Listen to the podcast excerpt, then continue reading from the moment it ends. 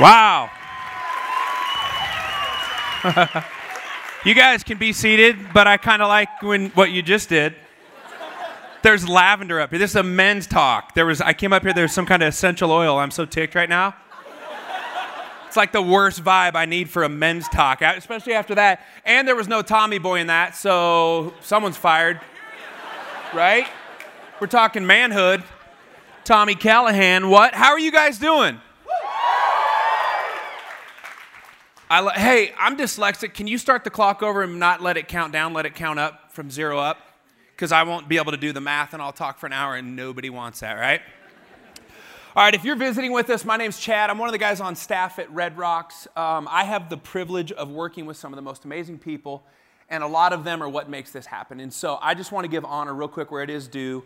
Um, for a long time now, I have been friends with Jesse and John Davis, and they are some of the most, you guys know this because you get to be around them week in and week out, but they're some of the most precious, God honoring, God fearing, humble people that I've ever met. And watching what Jess has done with this thing from the day that she went and asked Sean if she could start this from a small group, and watching what it is now, a room full of over a thousand. You guys know you're supposed to be at the bar tonight, right? And you're here worshiping Jesus. Like, I'm just, I'm blown away.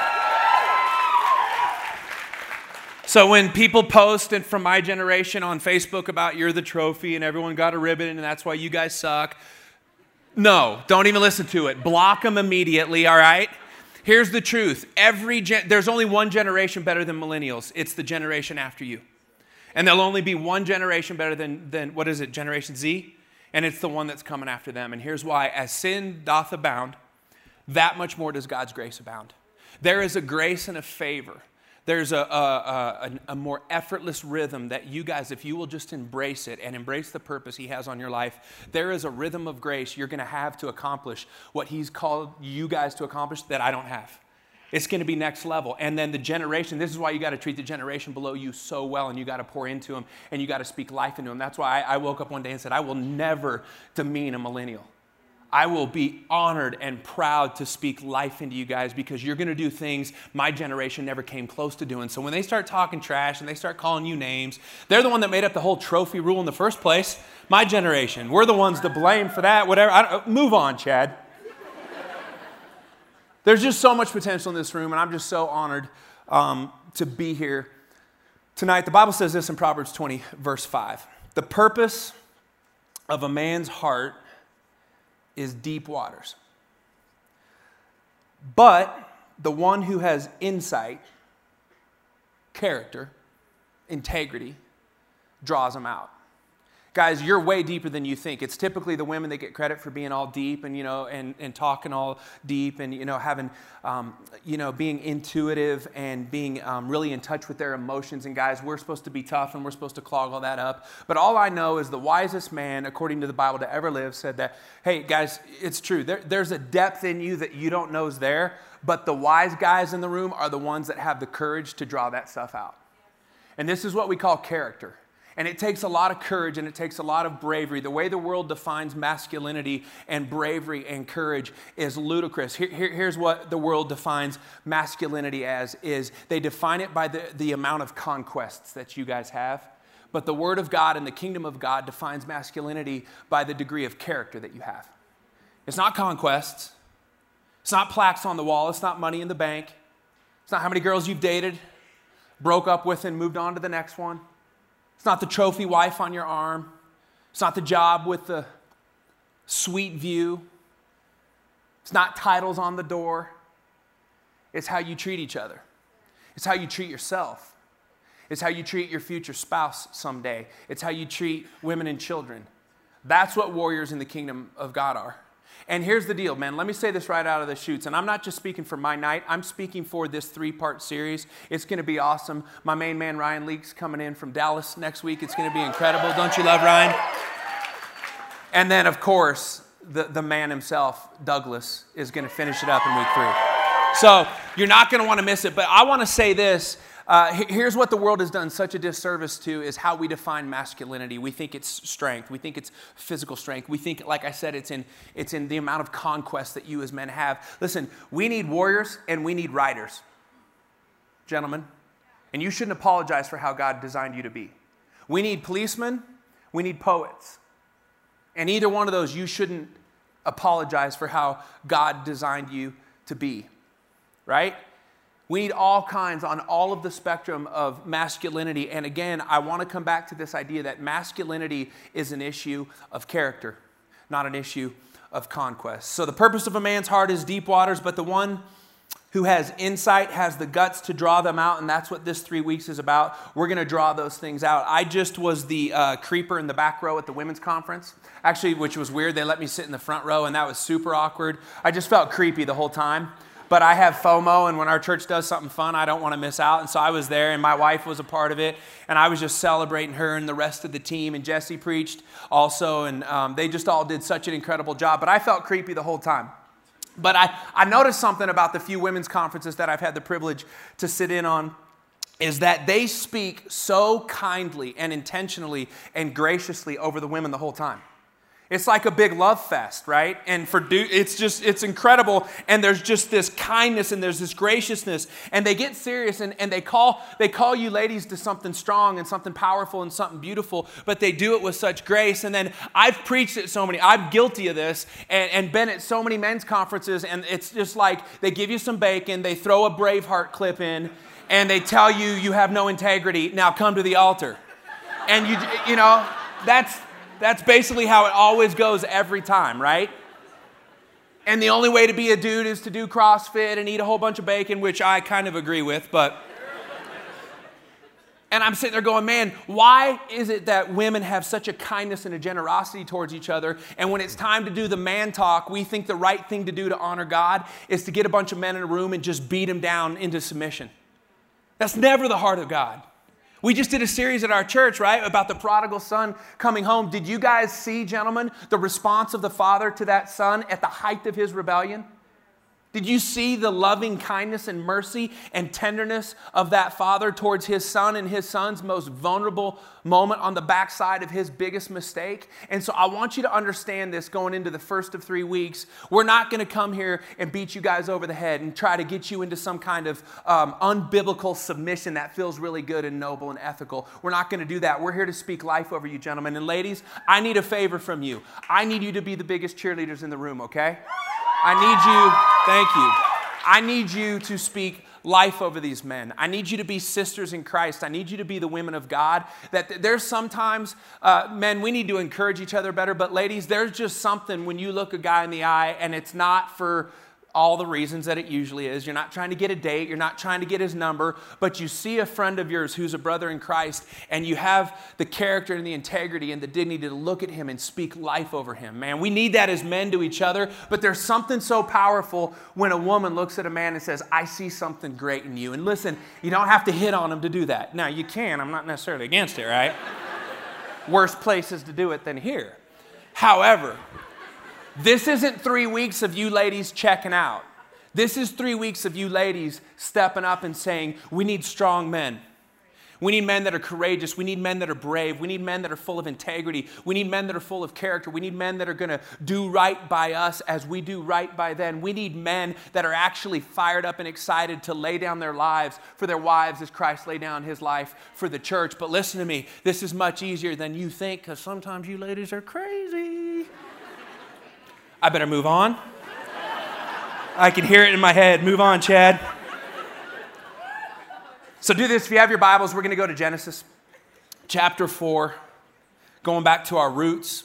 Genesis chapter 4, we're going to look at a story of two brothers. I grew up in a family with me and my brother. I was the younger one. He was the older one, and the older one in this story is Cain. The younger one's Abel. We know how that turned out, so I'm just saying. I'm just saying. We're going to look at Cain and Abel. And, and, the reason I wanted to do this, and I'm super passionate about what God's put on my heart, is because this is a cautionary tale of the first rank, gentlemen, about what it looks like for a man to walk in brokenness and not know what to do with it. It's a cautionary tale because here's the truth, okay? And this isn't just for the men, this is every one of us in here. But, but gentlemen, I'm speaking to you right now. Every one of us in this room are broken in deeper ways than we think. Now that sounds like wah, wah, wah. Great talk, Chad. Thanks. So encouraging. No, listen, it's just a reality. Can we be real in church tonight or do I need to do the fake thing and let's just have, it? okay, all right, all right. So every man in this room, is broken. And when I say broken, I'm, I'm kind of interchangeably using that with the word shame, right? Shame was the first thing that humanity experienced that was ungodly. It was the first and most powerful. In fact, I have a theory, and I really think I'm right, but I won't know it till heaven for sure. But I have a theory that every other negative thing that we do in our life, every rebellion in the human heart is birthed out of shame at some point and brokenness. So when I say brokenness tonight, I'm really talking about shame right? And so when I say brokenness, you guys typically start to think about sin. You start to think about temptations where you struggle, temptations where you you start to think about ethics, right? And that is definitely a part of brokenness, is the ethical approach to life. This word sin has an, uh, an important part in this spectrum when it comes to brokenness. But when I'm talking about brokenness, I'm talking about the total story of you. So when I'm talking about brokenness, I just wrote some things down. Of course, sin patterns are a contributor to human brokenness and to male brokenness. But it's not that, it's family baggage. And all of us, some more than others, way more than others, but all of us walk in this room with some degree of family baggage mom baggage, dad baggage, both. Family outside of mom and dad. And that's part of the story that has lent to your brokenness. And you were, for the most part, a lot of times born into that. We have men in this room that are deeply wounded and acting out, and they don't know a name to give to it, yet at some point in their early childhood, they were abused and don't realize that so much of the rebellion is birthed out of something that they never chose, but it chose them. And God wants to heal that tonight. I'm telling you.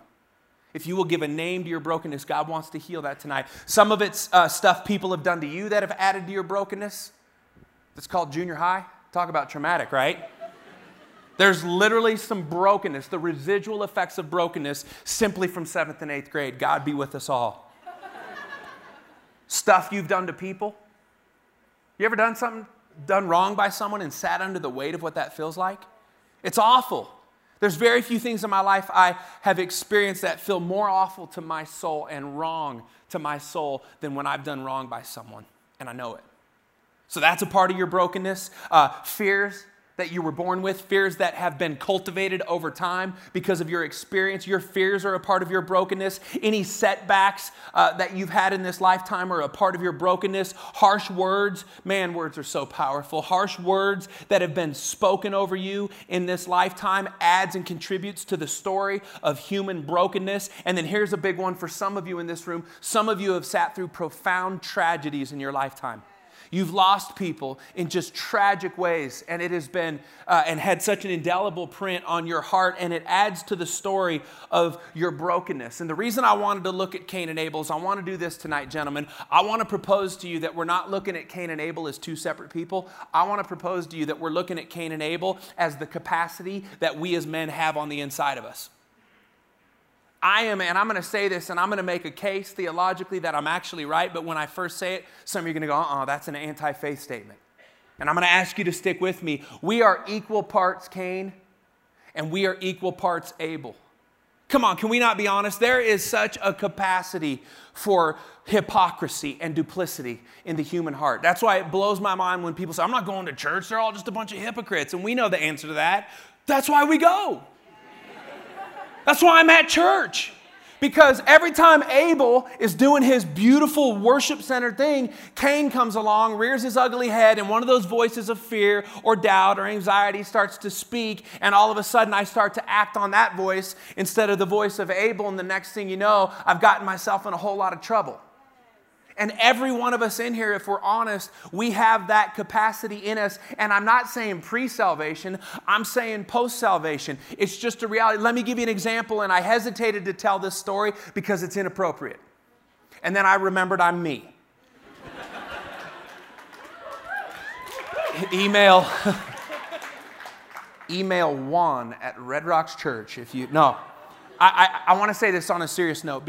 Uh, I'm going to tell this story and I'm going to ask for some maturity in this room because if I'm going to call some stuff out of you, gentlemen, while I have this sweet, precious time with you guys, I want to go first. That's really the ultimate thing leaders do. They're not better than anyone else, they just go first.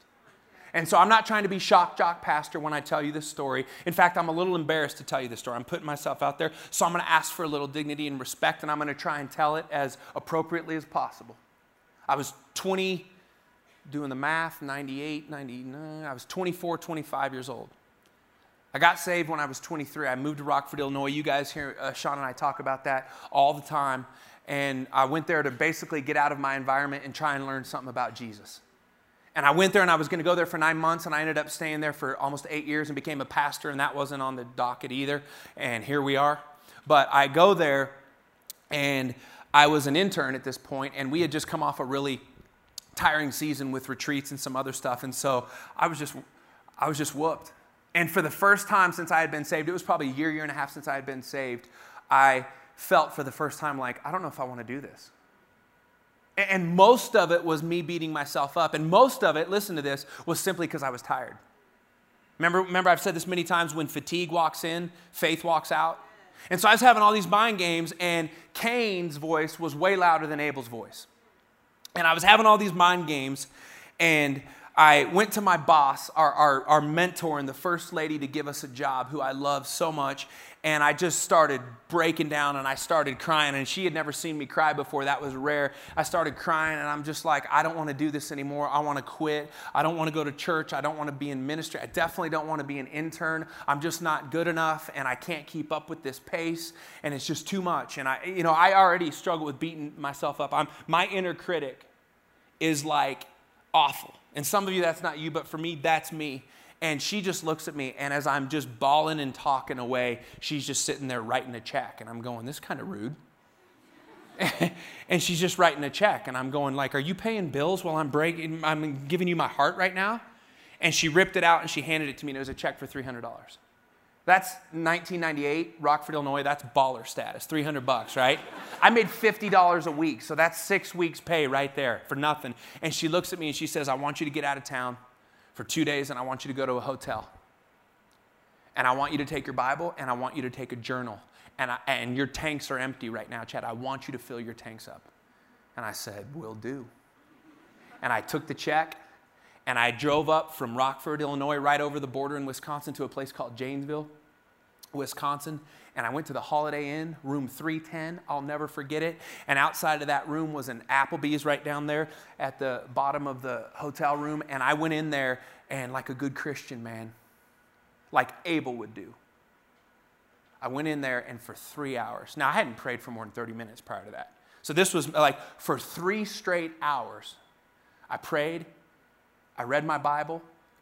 I read Jeremiah. That was a bad idea. Not, not when you're tired, don't read Jeremiah. don't do that. Wrong time. There's time for it, but not then. I read Jeremiah, I'm praying, I'm calling out to God. I don't, I hate journaling. I think it's dumb. And I'm journaling away like, Jesus, help me, I'm to quit, and all this stuff, you know, stuff I normally don't do. Literally, I'd never journal. So I'm, if you do, great. It's just, I don't do it. Um, and so I'm journaling, and I'm just like three hours deep, and I'm like, I, I don't think I've ever felt so spiritual. I'm going to go eat. I'm going to celebrate.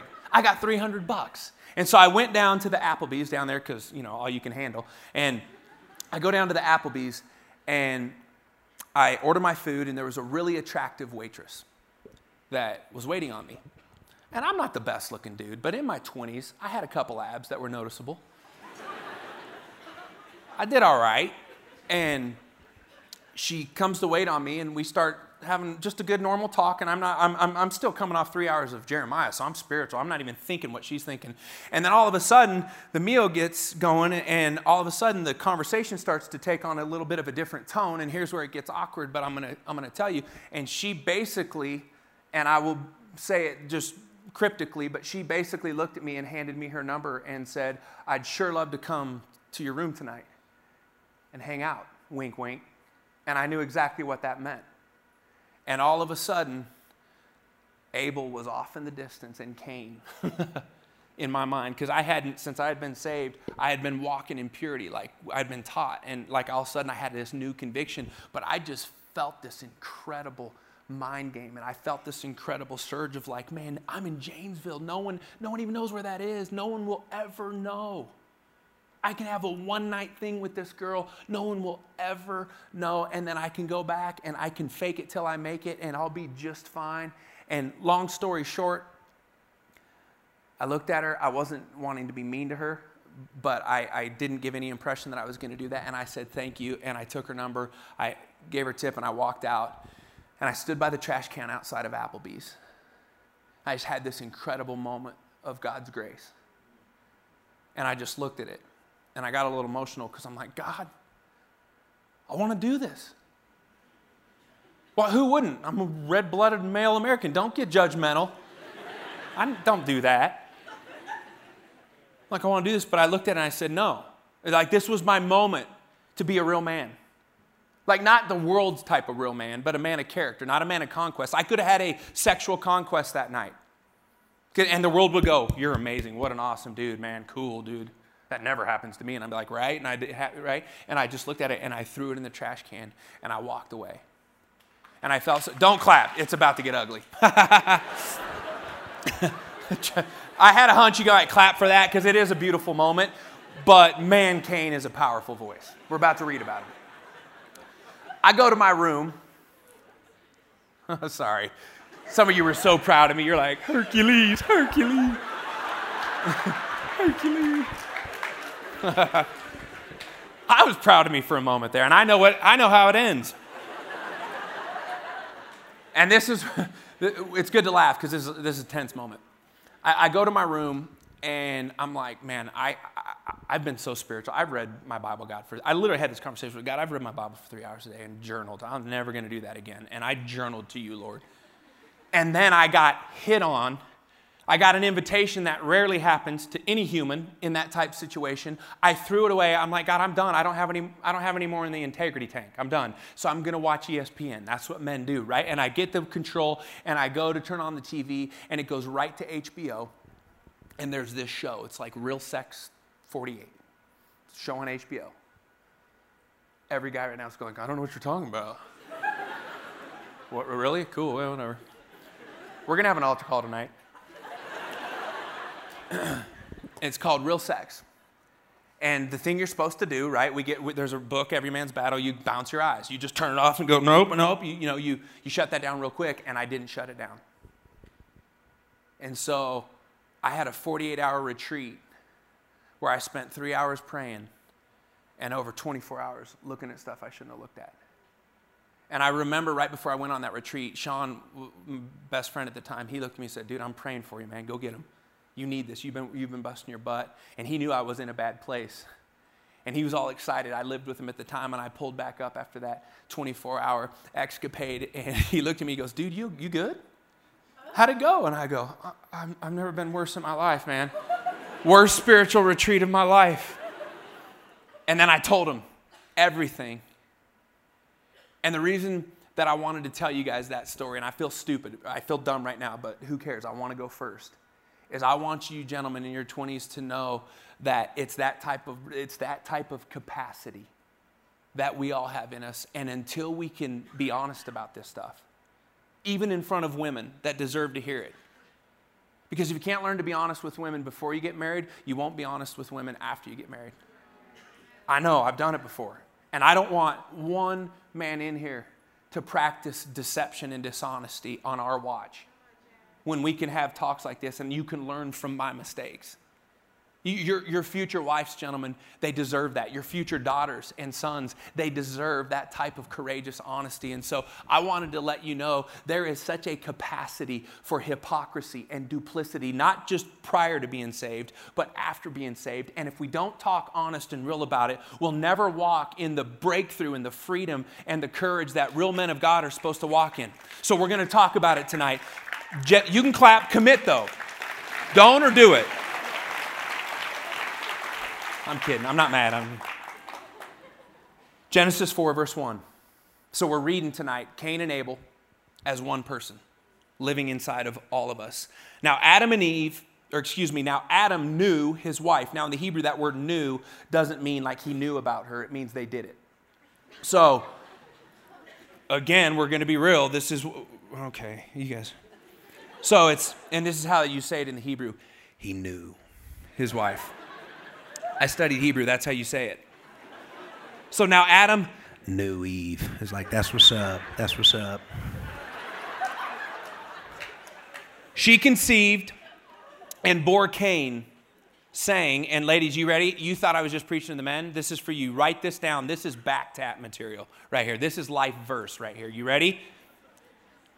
I've gotten a man with the help of the Lord. Yeah, let's pray and go home. Right? Back tat. I'm kidding, don't do that. Sorry.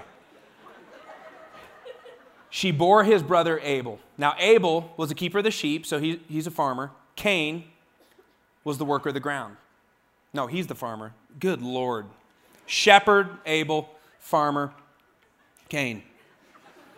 In the course of time, Cain brought to the Lord an offering of the fruit of the ground, and Abel also brought the firstborn of his flock and their fat portions. And here's what's really interesting because we don't get as much information as we'd like to understand God's heart here.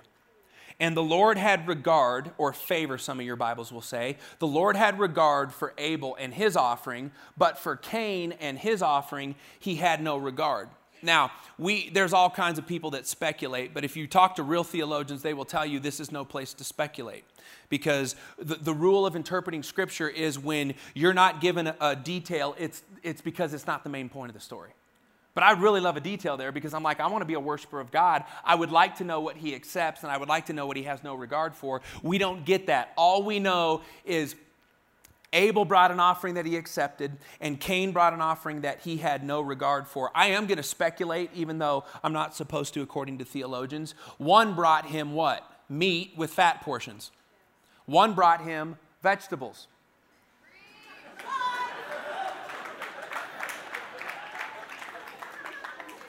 Can't prove it till we get to heaven. But vegetarians, you're on notice. I love you in Christ, but I don't get it at all. It's like journaling. Vegetarians journal. Right? Yeah. Jesus, my, my kale was so good today. I'm just thank you. I feel so healthy and stop. Eat a steak. I have no business preaching in the evening. I'm usually in bed right now. This is why I'm like, I don't even know what's happening.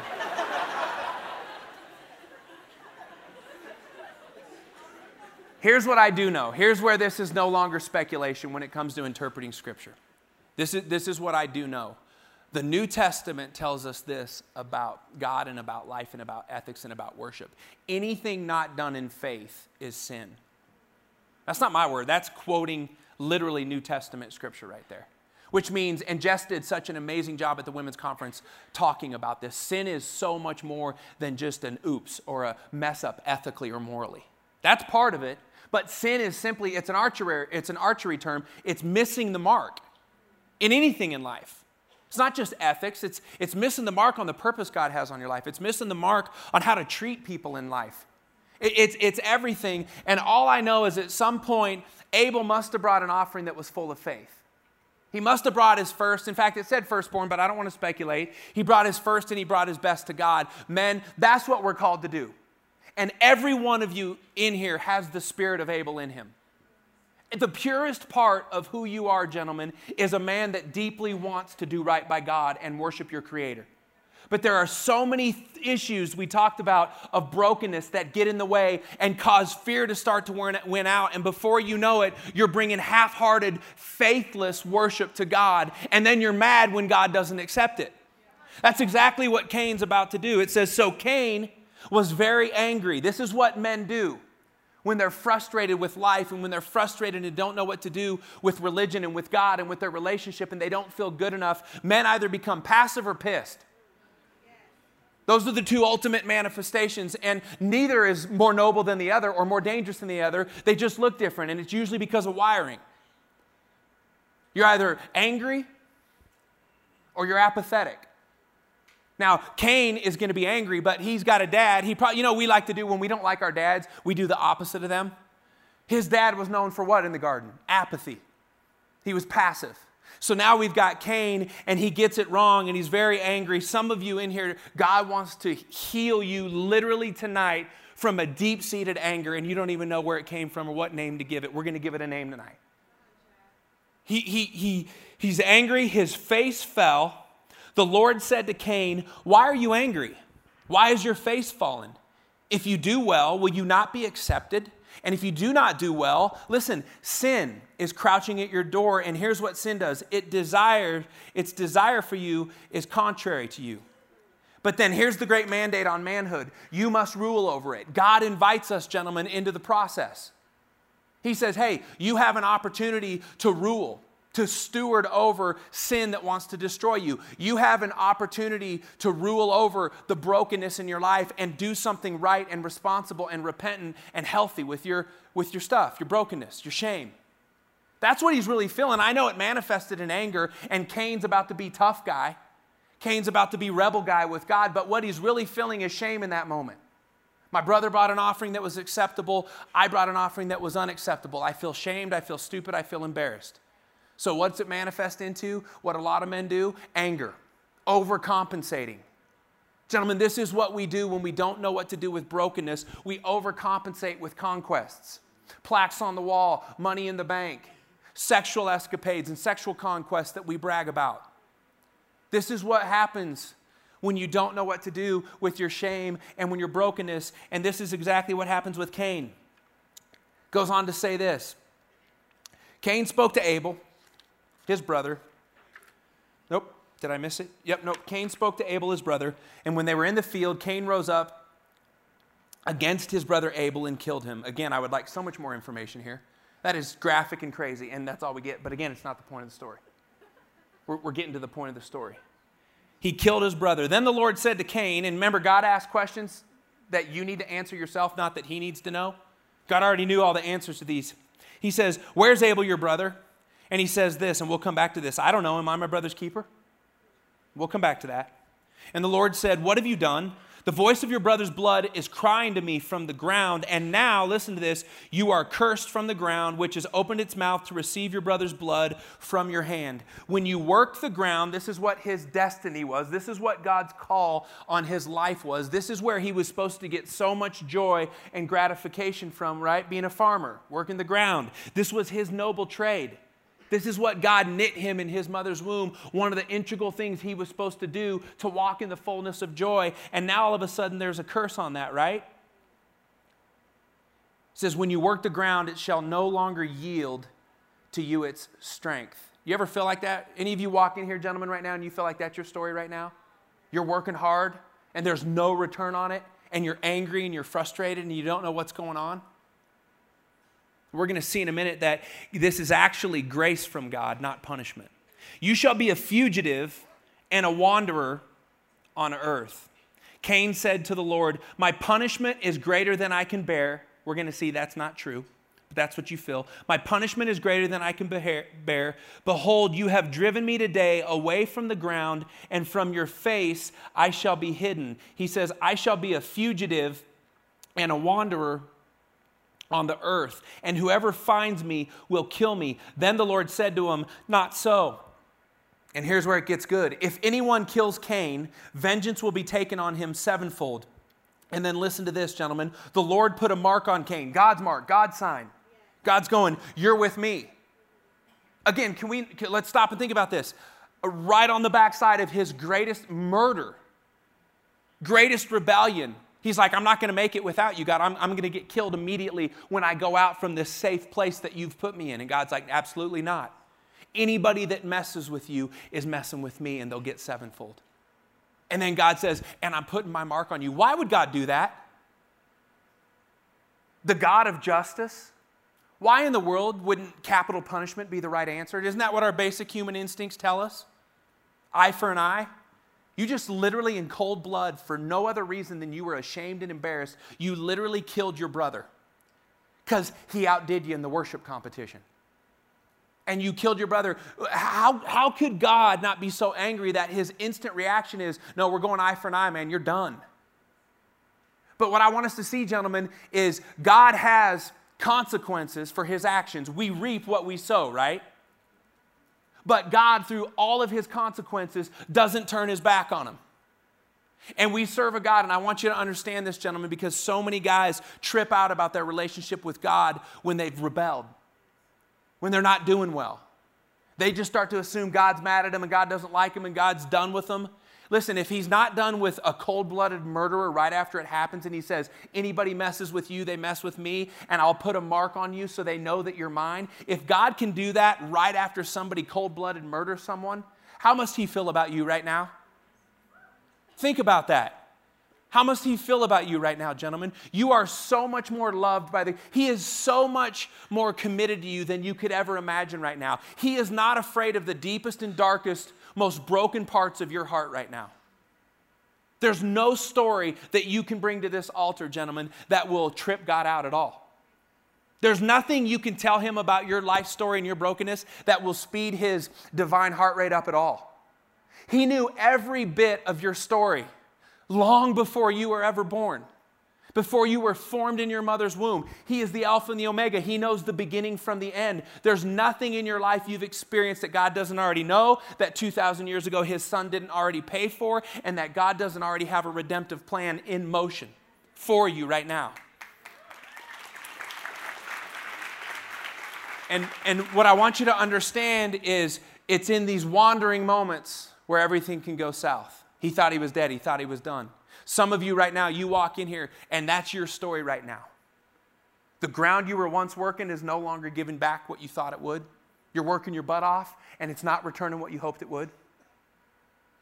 You feel like you're just wandering. You don't know your purpose. You don't know what's going on. You don't know what's next. You don't know how God feels about you. You don't know how people feel about you. You definitely don't really like yourself right now. You're a wanderer. And can I tell you, wandering is a gracious gift from God. It seems like punishment when we read it. It's not punishment, it's discipline. The Lord disciplines those he loves. Do you know the ending of Cain's story? He wanders and he's scared. And, gentlemen, here's what I want you to know it's, it's bumper sticker theology. Let me say this uh, bumper stickers in Colorado are amazing. My favorites are 0.0. You guys know what I'm talking about? People run marathons and go 26.2. I would too if I ever did that. But I haven't.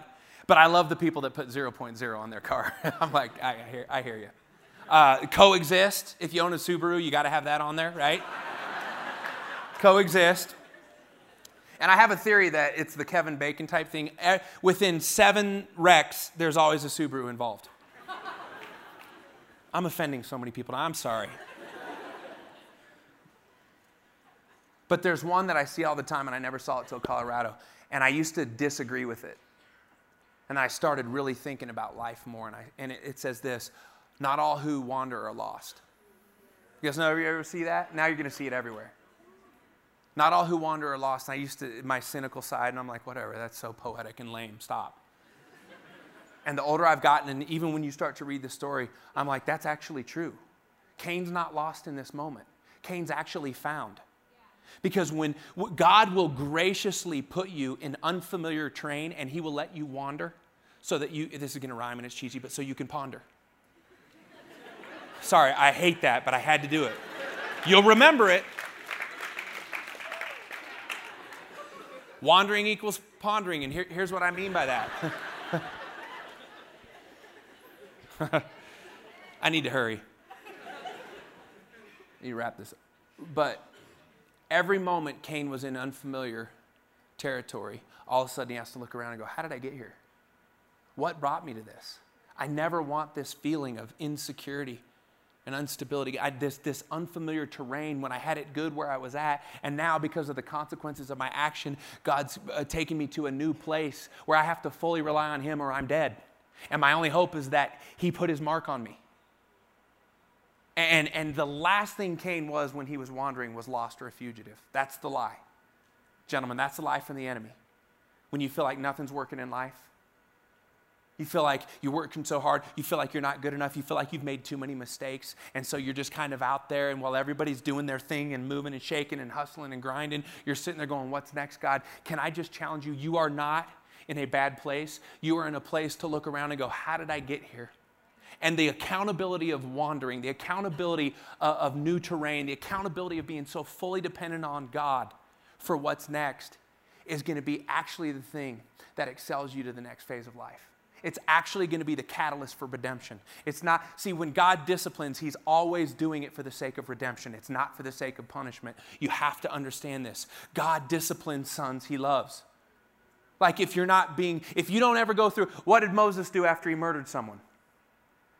Total unfamiliar territory. He instantly went to the desert, right? And it had to feel like an indictment. It had to feel, he lived in the palace his whole life. It had to feel like such an incredible downgrade. Some of you gentlemen, that's your story right now. You had it good, something went wrong, and you feel like you're walking in a downgrade right now. And can I tell you the most divine thing God did for Moses' destiny was send him to that desert? He was wandering, but he was not lost. But he didn't know that at the beginning. You don't know that about you right now. I came here to tell you you're in such a sweet spot because if you are a son of God, he has his mark on you. And there's no mistake, there's no Cain on the inside of you when it rears its ugly head that is more powerful than the mercy and the grace of Jesus Christ. God is not scared of your brokenness the way humans are, even people in the church world. I can't fathom how gospel people can be so offended and afraid of so many people's brokenness when we've been set free from that. And so I got to move on. I'm, I'm, I'm taking too many liberties, but uh, I, I want to say this. There's just three things I want you to think about real quick, and I'll just fly, I'll fly through them. I was going to spend more time on them, but I'll, I'll fly through them on how to deal with your brokenness. Because I don't want to just have a moment and say a bunch of different stuff and then walk out kind of going, yeah, it's okay, but I don't really know. The three things you can do right now to look brokenness in the eye and go, you're a real part of my story, but you don't get to dictate my future. You're a real part of my story. And, and, and God does what humans don't. God honors every part of your story, even moments like Cain has. Do you know how honoring God was at the height of his rebellion? If anyone touches you, sevenfold. And I'm putting my mark on you. Do you know what he says when he puts his mark on you? I'm not ashamed of you. You're ashamed right now, but your Father in heaven is not ashamed of you. Some of you need to hear that tonight, gentlemen. That alone, right there, is like at, the height of where you're at now. God has a mark on you, and He is not ashamed of you. He is proud of you. You bear His image. You are a son of God. And until you can make your peace with that, you will not lead the way men are called to lead. You will not walk in the fullness. You will be either angry or passive all the time. You'll either turn it on too much or you'll pull back and, and not do anything. And you deserve better than that. Your wife or future wife deserves better than that. Your kids or future kids deserve better than that. They deserve better than angry or passive dad. They deserve a dad who knows that his heavenly father is profoundly proud of him on his best day, like Abel, and on his worst day. And if you walk through some consequences, please know this it's God's grace. So, the first thing I want to tell you is this if you want to look brokenness in the face and confront it, you need to do it with a friend. Pity the man that falls down and has no one to help him up. Right? God has given us community as the greatest gift to walk through this chaotic, sin stained planet Earth. Like, I don't know how people can do it without friends. And man, I'm not because you go, no, we hang out, we go to get wings and we watch the sports games and we talk and we do the stuff, we play video games, we watch movies. But when was the last time you and another dude looked at each other and you went deep about the brokenness in your life? And you didn't try and act like tough guy and you didn't get all embarrassed and you get all ashamed. You, when was the last time you had someone you trusted enough, gentlemen, to look in the eye and go, hey, 10 years ago this happened to me and I'm, I feel super stupid about it? And there's not many people I can tell, but I'm going to tell you. And you have a friend who's another man of God enough to look at you and go, dude, there's no shame. There's no shame free zone right here. Like, do you have that, man? Because it's not enough to just walk through life with golf buddies.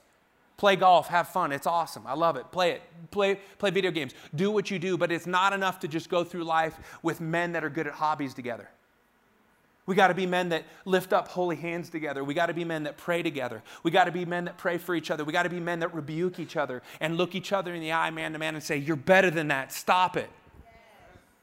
We need to be men that can look each other in the eye and say, Hey, you are so loved by the creator of the universe, and here's what I see in you. And I'm going to call out greatness on the inside of you.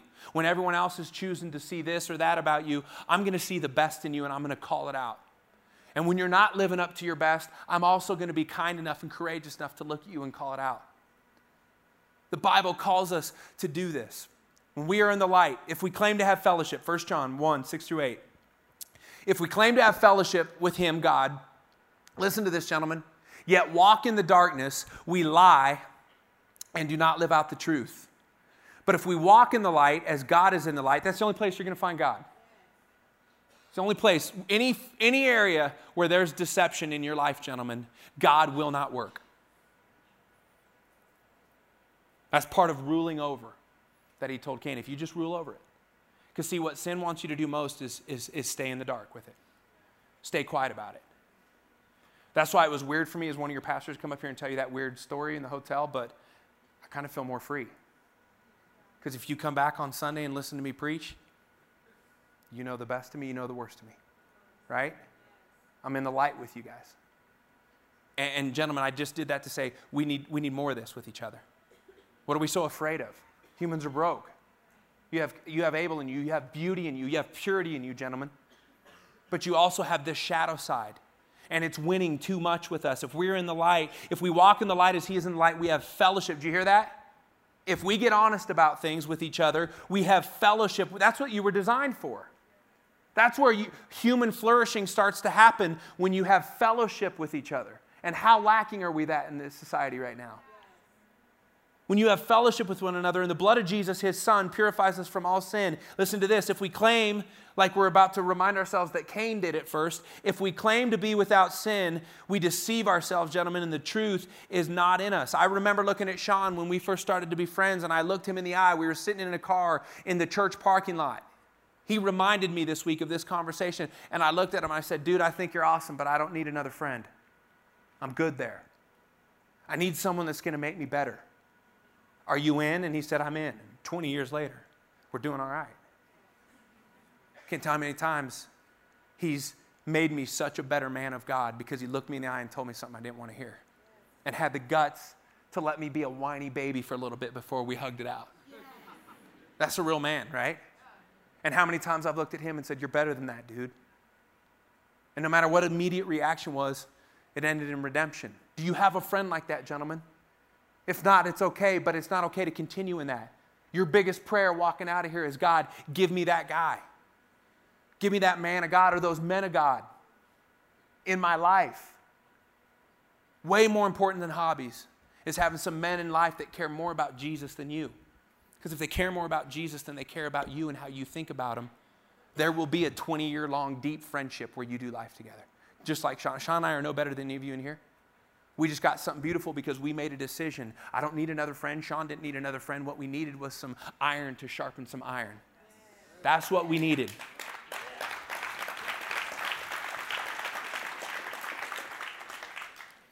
Number two is this. I'm so late. I'm band, come out here. I'm gonna wrap this up. Hurry, guys. I'm so sorry. Jess, I'm so sorry. Come back next week. Ryan's like 36 minutes. He's and it's and Ryan's awesome. Number two, this is, this is so huge for us, gentlemen. Own your mistakes. What was Cain's reaction to God, who knew everything ahead of time? Where's your brother Abel? What was Cain's response? You remember? Am I my brother's keeper? Write this down, gentlemen, if you're taking notes. If you're not taking notes, write this down. The, the answer to that question is always yes, emphatically yes. You are your brother's keeper and someday your wife's keeper, and your best friend's keeper, and you're called to be your kid's keeper. And you're called to be an employer or an employer. You're called to be a keeper of humanity. This is the great, noble thing we've been given to do. It's not accomplish stuff and make a bunch of money. Listen, all that's good in its proper place, but not if you treat people horrible. You are your brother's keeper. I picture God, we don't get it in the Bible, but I picture God going, Yeah, you're absolutely your brother's keeper. You think you're doing life on your own little island? You think it's all about you?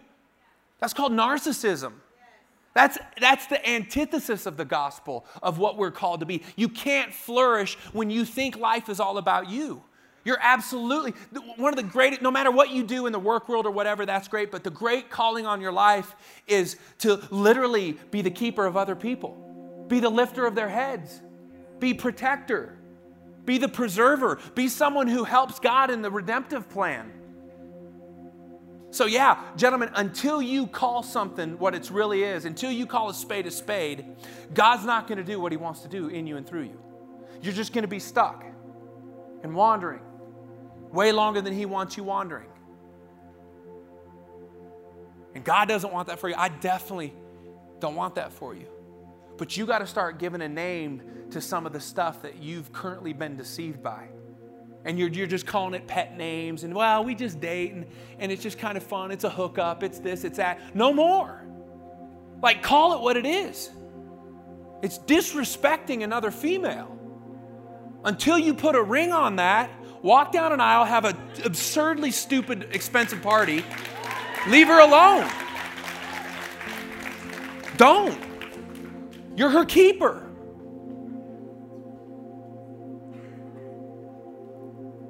And if you start now, man, you're going to wake up someday like me and be 43. That sucks to say. and if you can practice being that keeper now of people and people's hearts, you can start protecting anyone you see, whether you know them or don't know them. If you can be a protector of God's image bearers, if you can defend those that can't defend themselves. Ladies, you want to look for a man that's going to do you right for decades? Look for a man that will defend people that can't defend themselves. Look for that man. That's what King Lemuel's mom wrote to the king. You better defend people that can't defend themselves. That's the mark of royalty.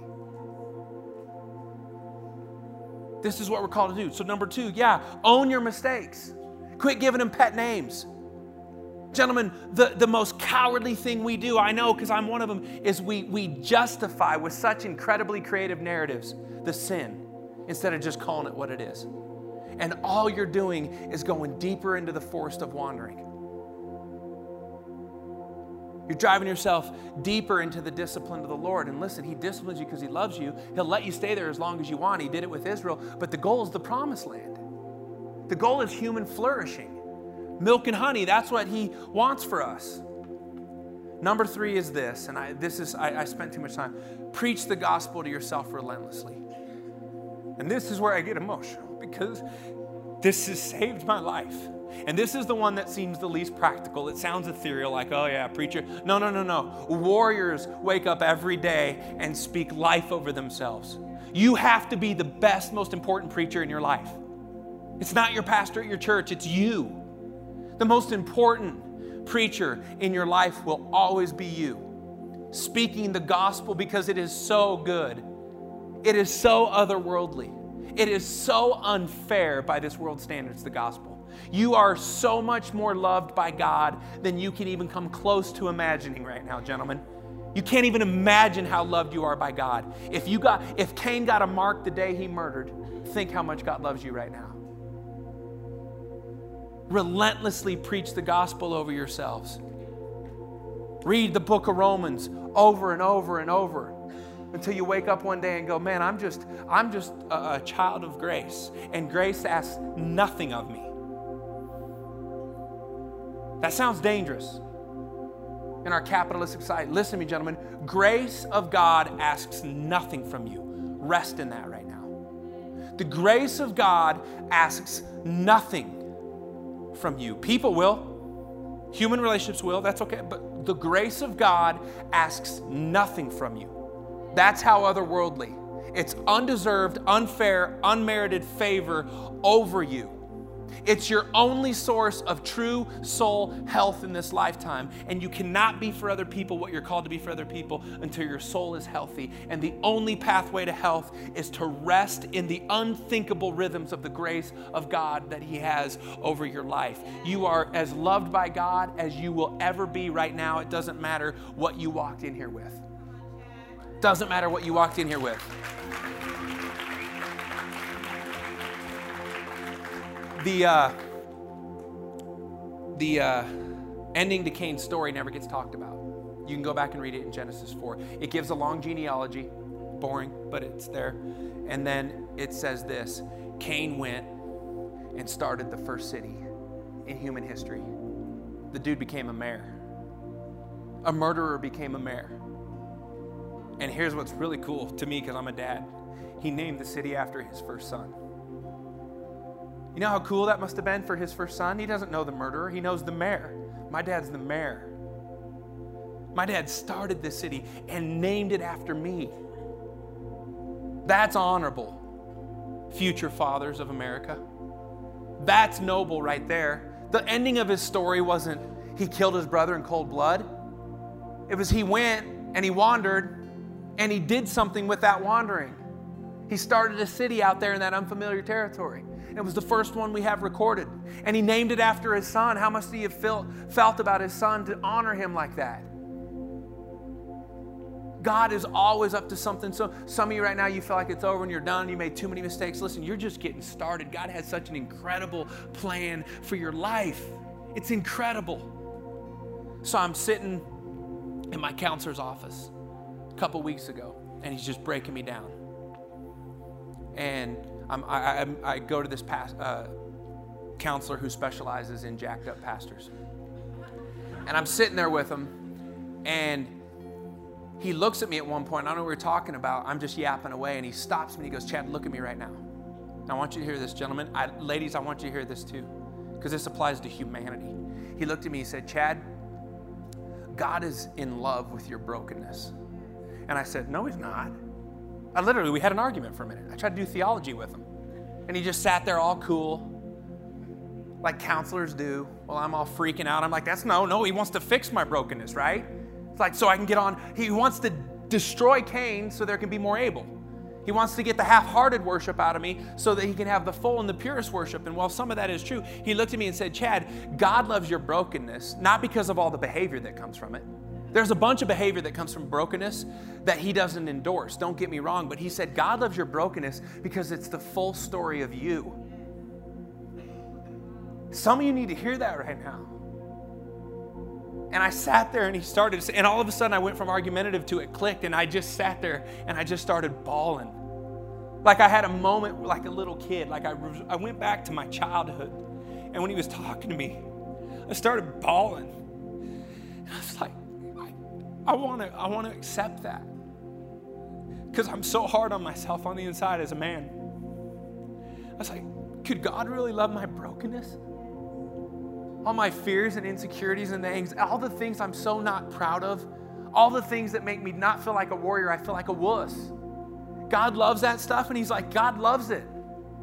Again, not all the behaviors, but God loves it because it's your story, and He's just a proud dad. He just loves you, gentlemen. Period. Grace requires nothing of you. Nothing. Can you accept that tonight? So, will you guys stand? And we're going to do this. We're going to sing a song we've been singing, some would say too much. I don't care. I feel like it's prophetic for our church right now. So we're going to sing it unapologetically and we're going to sing it passionately. And, gentlemen, I'm going to ask you to do something courageous, especially with women in the room. But let's, let's be the men of God we're called to be. Let's lead. I'm going to ask you when there's, like I did a couple weeks, when there's a line in this song that you most need to sing over yourself, I'm going to ask you to come down to the front. And I, when it, if and when it gets full, I'm saying that by faith. Ladies, if you will at some point then scoot back and make more room, because I want as many men that need to come down here. I don't need you to fake something if that's not you, but I think there's more brokenness in you than you think right now. And I think the Holy Spirit tonight did a revealing work that is powerful. And He wants you to come down here and He wants you to not only sing the words on the screen because they're so powerful, He wants you to give a name to your brokenness. Some of you, it's abuse. Some of you, it's depression. Some of you, it's mental illness. Can I just say to you, and I know this is a really small population in this room, if it's mental illness, that, that's what the world calls you. God calls you beloved. Beloved.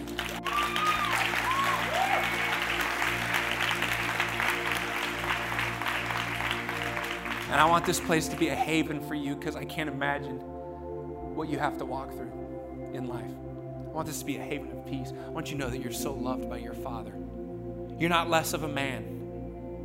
If you walk in here and there's some real struggles with some deep depression, some bipolar, and all the other things that we could clinically list, you're not less of a man. You are beloved by God. He has His mark on you and He is proud of you. He's got a story to tell through you. Some of you have porn addictions right now, and it is literally at an epidemic proportion on the globe. There's nothing we've ever seen like it when it comes to something that is destroying men's souls faster than ever It's not time to play church or be embarrassed or feel ashamed. I already told you what happened to me at Janesville, Wisconsin. Get over it. Come down here and give it a name and cry out to God. You are going to wander for way too long in this lifetime, not tasting the fullness of your destiny if you let that stupid porn addiction get the best of you. God has grace for you, God has healing for you. God has, I'm telling you, when I'm done here, you're like, well, then do it. Please stop talking. There's, I'm, I'm just telling you this pastorally. It's not me, it's not, I didn't even preach a great message. Here's what's going to happen the power of God's going to fall in this place. And there is going to be healing. There's going to be stories from this moment tonight that you're literally going to look back on and go, that changed the trajectory of my life. I became a real man that night. Not the man the world tells me I'm supposed to be. I became a real man that night. Don't be afraid to call it what it is. If you have a porn addiction, come down here and cry out to God and say, God, please. Don't care that there's women, they, these women are for you. They're not against you, they're for you. They are for you. Some of you in here, and I hate this for you, and I'm so sorry. You've been abused physically, emotionally, verbally, and if it's by bad by anyone, but especially if it's by like a father or a mother, I'm so sorry. Some of you have been spiritually abused by a church. That's real abuse. That's not, that's not in a different category. That is real abuse, some of you. And you're scared to death of this whole church thing. And I pray that it stops tonight. I pray that we can be a haven of peace for you. Pray that we can be a haven of peace for you. You have to give it a name, though. Some of you need to look. You've got that friend I was talking about already. You need to look them in the eye and you need to come clean with something. You need to be accountable, not just to God, right? There's forgiveness when we tell it to God, there's healing when we tell it to each other. Okay? Some of you need to do that. And so, shut up, Chad. I'm going to pray. But this isn't, the, this isn't me. So, when I pray, would you just say, would you just ask the Holy Spirit to do like wonders in his place, like signs and wonders in this place. I don't have the power to do that, but he does and he wants to do it. We do that. Heavenly Father, we just ask in these next few minutes as we begin to sing about the reckless love of God over our life. Holy Spirit, would you just invade this place, invade our hearts, invade our minds? Would you do miracles of healing? Would you do miracles of redemption? Would you pour out your Spirit in such powerful and tangible ways? I pray that we walk out with miracles and we walk out with stories like we have never seen before with the men of God at Red Rocks Church, YA. God, I just pray right now for every man that's scared of those dark parts of who He is that He would see for the first time. God, that your brokenness is part of His story and you're not ashamed of it. You're there to help with it. You're there to speak life over it. You're there to show Him love. God, do something sweet in these next few minutes. It's in the name of Jesus. Amen. Let's sing.